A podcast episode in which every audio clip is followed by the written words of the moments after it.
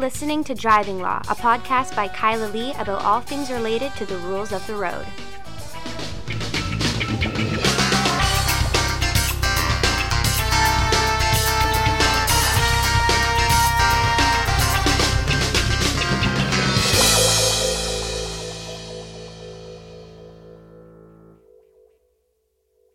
Hello, and welcome to another episode of Driving Law. I am Kyla Lee at Acumen Law, and with me, my co host, Paul Doroshenko. And again, Wrigley. And this time he's in a barking mood. Yes, he is. He has been having some tough days. Um, I think in part, you know, he's out of some of his pain medication, so maybe there's a little bit of pain coming back. I think also he is bored. Well, he wants to get back to the office, and you've been uh, here taking care of him, and I've been uh, babysitting from time to time uh, when you've had to go to court. Um, and uh, I'll be happy when he can get back into the office Yes, and next week. bark during our hearings, and bark during our client calls, and bark at our staff. I am thankful that the adjudicators at the Superintendent of Motor Vehicles are actually, for the most part, seem to be happy to know that he's there and still healthy, and they Yeah, often will ask about his submissions. about his about his health and sometimes about his submissions. you know. Um, yeah, well, I mean, everybody likes dogs. People who don't like dogs, suspect. You had a lot of uh, successes on immediate roadside prohibitions in the last uh, couple of weeks. Holy, Yeah, this week has been pretty good. I won quite a few so far. Yeah. The week is young. Well, It's tomorrow, but Fridays are usually a decision day. Fridays and Mondays, because people get their IRPs. The 21 days comes up. decision has to be rendered. Well, we've noticed uh, quite a few successes on uh, a number of different issues, and I wonder if it's uh, if it's something to do with the uh, Supreme Court of Canada decision in Bro. Oh, definitely. Um, but we're not talking about IRPs today, Paul.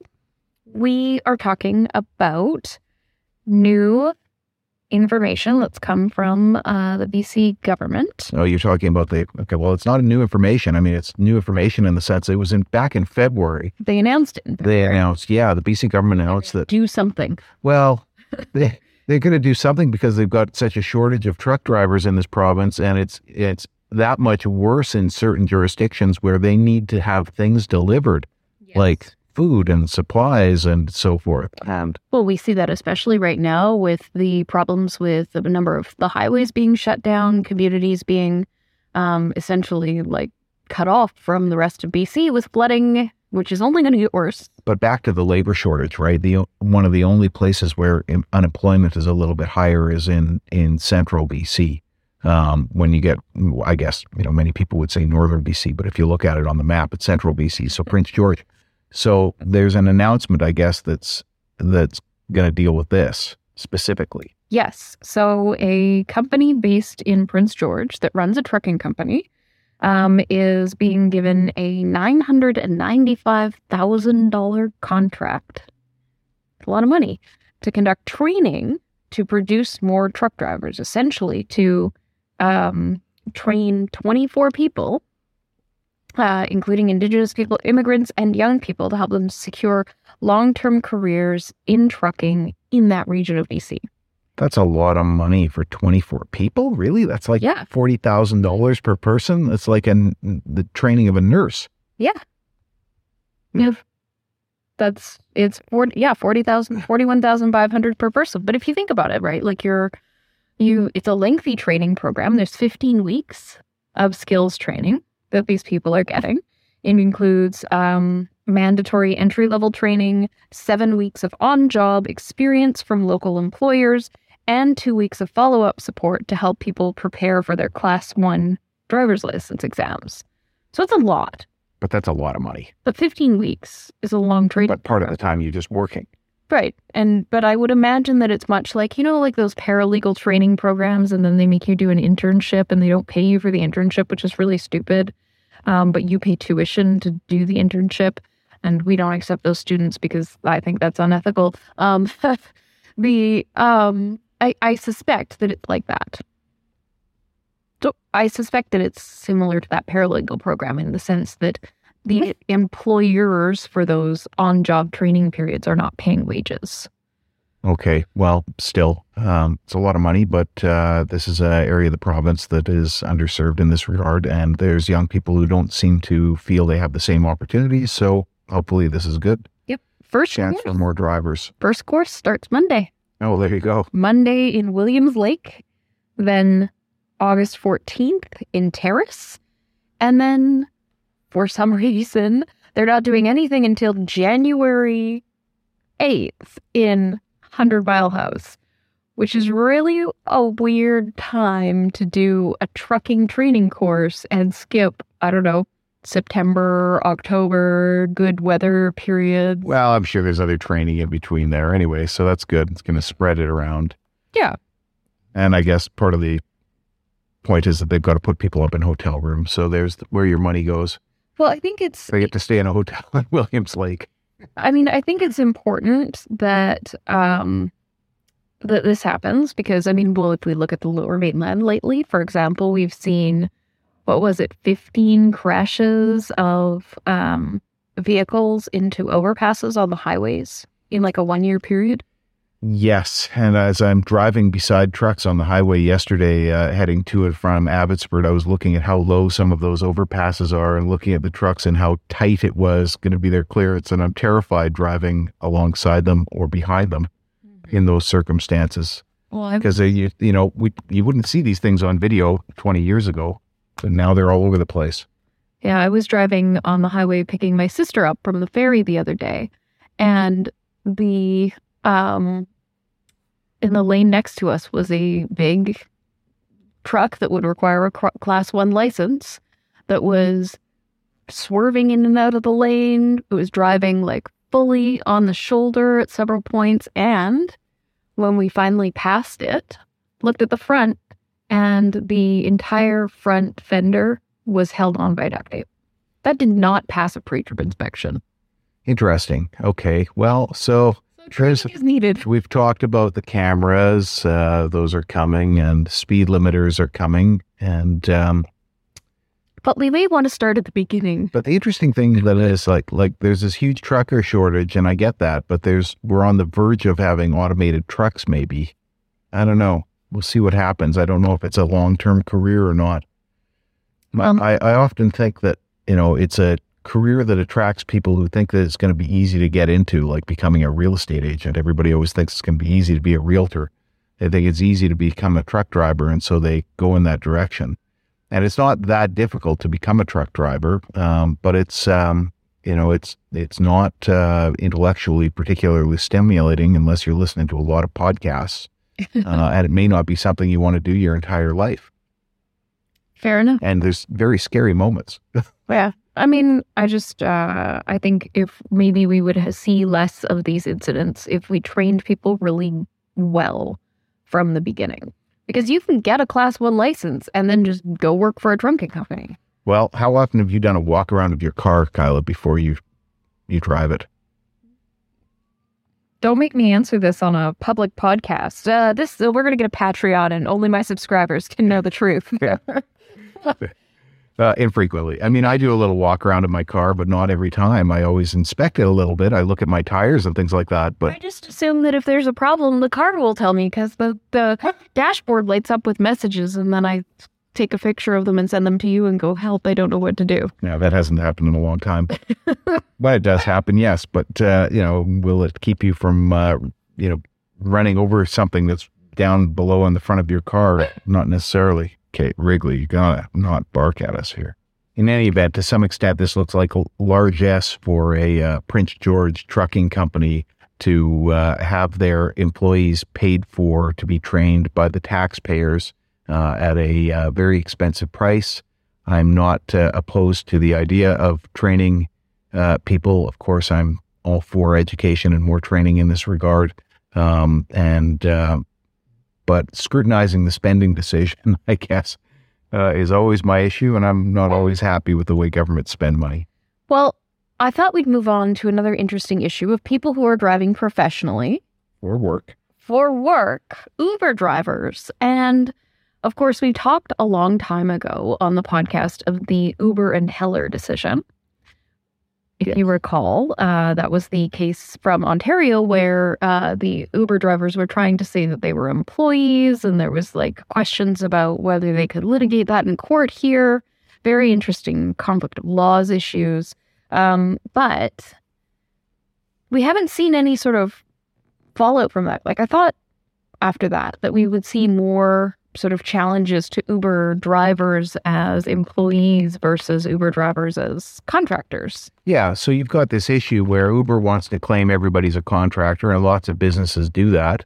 Um, and um, the employees are looking at it and saying, well, we should have the benefits of the protections that are granted to people who are employees. Um, and um, of course, you know, what about what happens when you're injured at work? So if you're driving for the purpose of work, a truck driver driving for a company, and you're injured, uh, you can rely on the workers' compensation. Uh, if you are uh, driving for Molly Maid and you're going to the next uh, job site in the Molly Maid car and you have an accident, you can can get workers' compensation. Um, if you're driving to work, you're not going to get that. But if you're driving for work, you can. But this is a very interesting case. It's an Uber driver. His name is Anand Sood. Uh, he was attacked on April 18th, and this this went around in the media. This made sort of the rounds. This story uh, about Mr. Sood, who the passenger basically told him he'd kill him, punched him in the head. You probably saw the video if you pay any attention to local news. Mr. Sood called the called 911. The police apprehended the suspect and Uh, It's all on video because he had video in his car. Yeah. smart. Unfortunately, he's not able to work as a result of the injuries. So he tried to file a worker compensation claim, like a WCB claim. Yep. And WCB denied him, saying that he is not eligible for the claim. And he figures, you know, I'm working for Uber. I'm an employee. Shouldn't I get compensation? Shouldn't I be given money for being injured at work? Some sort of basic protection that workers are provided, not the you know the cream of the crop, but that all workers have this protection under law, fought for. It's part of the labor movement, and these are still people just working. Here they are. But apparently, because WorkSafe BC, for some reason, classifies Uber drivers as independent contractors, he's not getting any compensation, which is very interesting. It's interesting that WorkSafe BC would take that position because I think they'd be better off to say, yeah, they are employees. By the way, Uber, you're not paying your WCB premiums for your thousands of employees in BC, so you'd better start paying those. Well, just from an ethical point of view, you think like this is something that basically unions fought for. Um, this is something that, as I say, arises out of the, uh, you know, the labor movement to protect people who are working. And we've got the government right now, the working man um, person, but you know the old sayings. Um, and here they are taking a position to not provide help or assistance to a person who's just earning a living. Now, again, you take it from the other perspective, this is something that's an attempt to undermine that traditional relationship that Uber has set up. And the person who takes that job is doing so knowing that this is an attempt to undermine the Yeah. traditional relationship because you're going to have your the benefits of being a gig worker. Yeah, the flexibility of the gig economy is certainly attractive. I think I said on this podcast before that every once in a while I think to myself, maybe I could just drive for DoorDash in the evenings. Yeah, just go do some Uber uh, uh, drive for for Get sleep in the middle of the night. I'll deliver pizzas. You know, like uh, it's a stupid idea. I won't actually do it. Don't worry, I won't be showing up at your doorstep, listeners, food in hand. Um, but it is. I mean, I guess if WCB made the determination that he was an employee, not only would there be big implications in the sense of like back dues that Uber would owe for all of its drivers, which the government tracks, so they would know who they are. Um, but also like CPP, MSP contributions, like all of that stuff would be owed by Uber. And it could lead to one of two things. More likely the the former than the latter. The first being Uber going, it's not worth it to run this business in British Columbia We're out, Somebody else would just set up and compete, though. well, I mean, we have other other companies, but somebody else would set up and do it. But you know, if you look at like all of those employer contribution costs that we get because we have like pretty good labor laws when we consider the world, um, pretty good labor laws here in BC. Um, it does make it hard for companies that that want to set up and operate here. We see Nordstrom pulling out of British Columbia. We see um, you know, they they shut down the Car2Go program because the cost of running it outweighed the benefits that they were making on the money for it. Well, those are also business decisions that people make. Like, Yeah, but who would make the decision, the, business decision? yes, but I mean, Car2Go made the decision to switch from smart cars to Mercedes uh, vehicles, uh, whereas the Evos are using Toyotas. Well, what's more expensive to maintain? Um, the uh, the the Nordstrom didn't really advertise. Uh, they just thought that people would flock to them the same way that Target, when they came to Canada, thought that we would just love them so much because they're American. My boy, Target, Energy. So, you know, it's like Walmart went to Germany and they failed there. Um, similar thing. So, I mean, it's a company would make that decision, but, uh, you know, a local company would, uh, would likely step in. Um, you know, I, I just think that, uh, Uber and every one of those companies has got so much money to lobby the government and so much money to put pressure on their members um, that uh, you know it's a political operation, right? And they're doing everything to persuade them that, it shouldn't exist. But Oh. you would think that Uber would make the decision in these circumstances to provide their own insurance for drivers who were Well, they can't claim insurance, assaulted. Well, compensation. well, something, something, because you know this happens. Sure. Um, something like this happens. I mean, people then they have to manage it, which is the pain in the ass.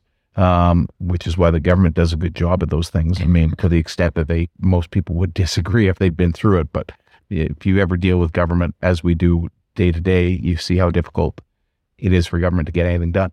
Uh, but the uh, and that's I'm not blaming government. It's there's all these rules that are are out there. But the point here is that I'm surprised that Uber is going to let this thing go this direction, and with drivers around North America, right? I don't know if Uber's in Europe, but drivers around North America facing the same Well, problem. Well, here's the second risk then that the cost of having to pay all of these source deductions for all of their drivers, having to pay the the um, co- healthcare contributions, having to pay the WCB premiums, that gets passed on to the consumer. And now Uber is not competitive when compared to taxis. Well, that's the thing. Every company is looking for its competitive edge, and you, you know, if if we're all bound by the same rules, just like if we're all paying the same taxes, taxes are you know hardly an issue really because you're all paying for them. It's not your money; it's going straight to the government. But if somebody else has got some way to to uh, to pay less taxes, then they've got the economic advantage, and they can do more to uh,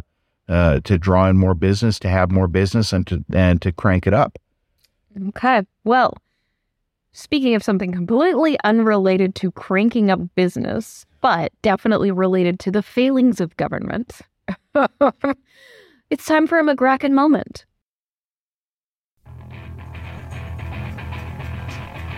Ladies and gentlemen, let loose the law and justice kraken, Erik Magraken!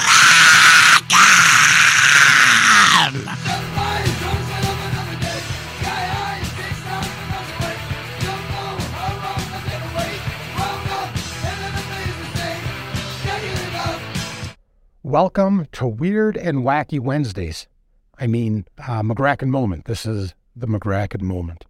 All right, my Wednesday got weird and wacky because I was asked by Kyla Lee about whether, when a plane falls out of the sky and hits a vehicle on a highway in British Columbia, whether those circumstances are caught by no fault insurance. I spent most of Wednesday researching this. And the short answer is I don't know for sure.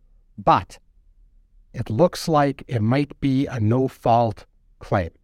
So here's the details. Section 115 of BC's Insurance Vehicle Act says if you're in a crash after May 1st of 2021, you can't sue for damages. And then there's a few exceptions.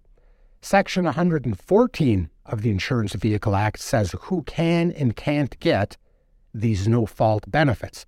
And presumably, the legislation is poorly worded, but presumably, if you can get no fault benefits, you don't have the right to sue. And then Section 116 says for people that do have the right, or for people who do have the right to have no fault benefits but can't sue, there's very limited exceptions to when they can sue. So, drilling through all of this under Section 114, it looks like if a plane hits your vehicle as you're on a highway, you can get no fault benefits. Under Section 116, you basically can't sue a pilot if they strike your vehicle while you're on a highway. Now, there's some exceptions if there's evidence of, you know, not just evidence, if there's criminal conviction, then you can sue for the pilot. And there's some exceptions under no fault of suing negligent mechanics and negligent vehicle manufacturers and things like that. But if we're talking about a negligent pilot striking your vehicle, it appears, and I'm, I'm using this language because it's not clear, but it appears there's a strong argument that you can't sue that negligent pilot because of the very broad, wide net that our legislature cast when trying to protect ICBC's pocketbook by taking away the rights of crash victims to sue. So there's your weird and wacky Wednesdays. Cheers. Okay, I gotta say that this week, like, this is the most frustrating thing. I think that this is insane. I think it is insane that you can literally be hit by a plane and not have the right to sue. I'm surprised how fast Erik turned around a blog post and his contribution to the podcast on this. I tweeted at him. I was like, serious question. And like three hours later, I had like the podcast contribution. I had like a, a legal research memo for some reason. I had a blog post. I was like, wow, Erik. Yeah.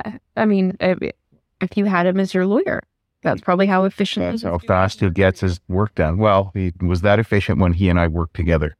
He got things done. And uh, sure enough, yes, it is uh, disappointing, um, but them's the rules we have right now. And we'll see eventually, you know, the, the NDP will not be in, in power forever. Eventually, the uh, whatever they're called, the United, uh, no, what the heck are they called? BC United, the new soccer team, um, will uh, will seize the uh, power in BC. Um, that might be frightening. We'll see who how right wing they are at the time. Uh, but uh, I don't, I don't get a sympathetic. I, I do not get a sympathetic ear from anyone in the BC United Party. Uh, it's just like, just they hate me and my opinions, and like the NDP don't love me and my opinions either. I think they maybe liked me more when they were in opposition. because you used to feed them stuff. I mean, we used to I'm very left. current members of the government, um, current members of the government, we used to give information to from time to time. Yeah. Um, of course, you know, I did that for the BC Liberals back when I supported the BC Liberals to defeat uh, the end of the Glenn Clark and Ujjal Dosanjh regime. And I would say that I met Ujjal Dosanjh. He's a great guy. Um, but uh, I was glad that the government changed. But again, then I came out against them when it was Christy Clark because she was a horrible mistake for this. Okay. This is the Driving Law Podcast, Paul, and our listeners have stuck mm. around long enough for this. Okay. The ridiculous driver of the week. The week, the week, the week, the week. The reviews are in. This book has been a lifesaver. If you haven't bought a copy yet, I can't recommend it enough. Thanks to the pinpoint method, I feel like I now have concrete strategies I can employ for difficult situations. Published by LexisNexis, Cross Examination the Pinpoint Method is an essential addition to your bookshelf. Order now. I think you will appreciate because there is a Ukrainian connection. One day you'll find it, the Ukrainian connection. Yes. So a man in the Netherlands All right. has been arrested for impaired driving And when he was pulled over, he produced a Ukrainian driver's license. Nothing wrong with being Ukrainian and Plenty of driving to the Netherlands. plenty of Ukrainians right now all over Western Europe, refugees, truck drivers. But the Ukrainian driver's license had a bit of an odd name for a Ukrainian on it. What's the first name? Boris. Not that odd for a Ukrainian. Uh huh. Yeah, what was the last name? Johnson. Oh, okay. All right. Well, look, I mean, uh, you know, Great name for a former prime minister, perhaps. um, well, I don't even think it was a good name for a former prime minister, but the um, necessarily, it's uh, I, I'm indifferent about the name. So, well, okay, all right. I love that you like you have the gall to get a fake ID and you pick like of all the names you could make up, like this is better than McLovin. Well, the interesting thing is that Boris Johnson, of course, is uh, not held in Ukrainian? not he's not Ukrainian, but he's not not held in uh, in high regard in uh, much of the world, and particularly in the UK. But uh, he is in Ukraine because he came out so solidly in favor of assisting Ukraine and making sure that uh, that uh, the UK has backed Ukraine, and they've continued with that. And and Yeah. I, he turned me around on that basis. Uh, Brexit was the worst thing that could happen to the UK um, that I could imagine. But yes, Boris Johnson is a is a is a hero. Well, yeah, I know it's their their election. They they made the choice. Yep. But the uh, point is that Boris Johnson is a hero in Ukraine. Well, anyway, the I love the the driver's license, and I encourage everybody to Google this. You could just Google fake Boris Johnson driver's license. Has an actual photo of Boris Johnson, and not just any photo, like his official prime ministerial photo. Oh, Like you're not even gonna go dry. I wonder if the uh, if this guy paid for that fake ID. I love it. If, Anyway, if he knew what he was getting, the worst part probably thought that everybody was named Boris Johnson. The worst part about this is this guy never uh, complied with the breathalyzer test, so he's uh, been arrested for uh, impaired driving and refusing. we know his real name? Boris Johnson, of course. We don't know. Still don't know his real name. not in it. Um, its real name, I don't think, is in the story. Um, Do we know if he's Ukrainian? Even? uh, I don't, I don't know. I wouldn't know this. Um, but it had Boris Johnson's correct date of birth uh, on it. Okay. It's, you know, it's like as far as a forged driver's license goes, it looks really good up until the photo. Put a lot of work on the name. And then you just pick a photo of a Ukraine. Like, why not even put your photo? Like, it's plausible that there could be a Ukrainian named Boris Johnson. So many what questions. weird. So many questions, Kyla. We'll never sort it out, but uh, I was, want uh, answers. he is a ridiculous, uh, ridiculous driver Yes. presenting that driver's license. All right. Well, that's our podcast. If you got in trouble for presenting a fake Ukrainian driver's license with the name of a former UK Prime Minister or any other driving law related issue, give us a call at 604 685 8889 or find us online at vancouvercriminallaw.com and tune in next week for another exciting episode of Driving Law. Geez, Wrigley, I'm supposed to have the last word.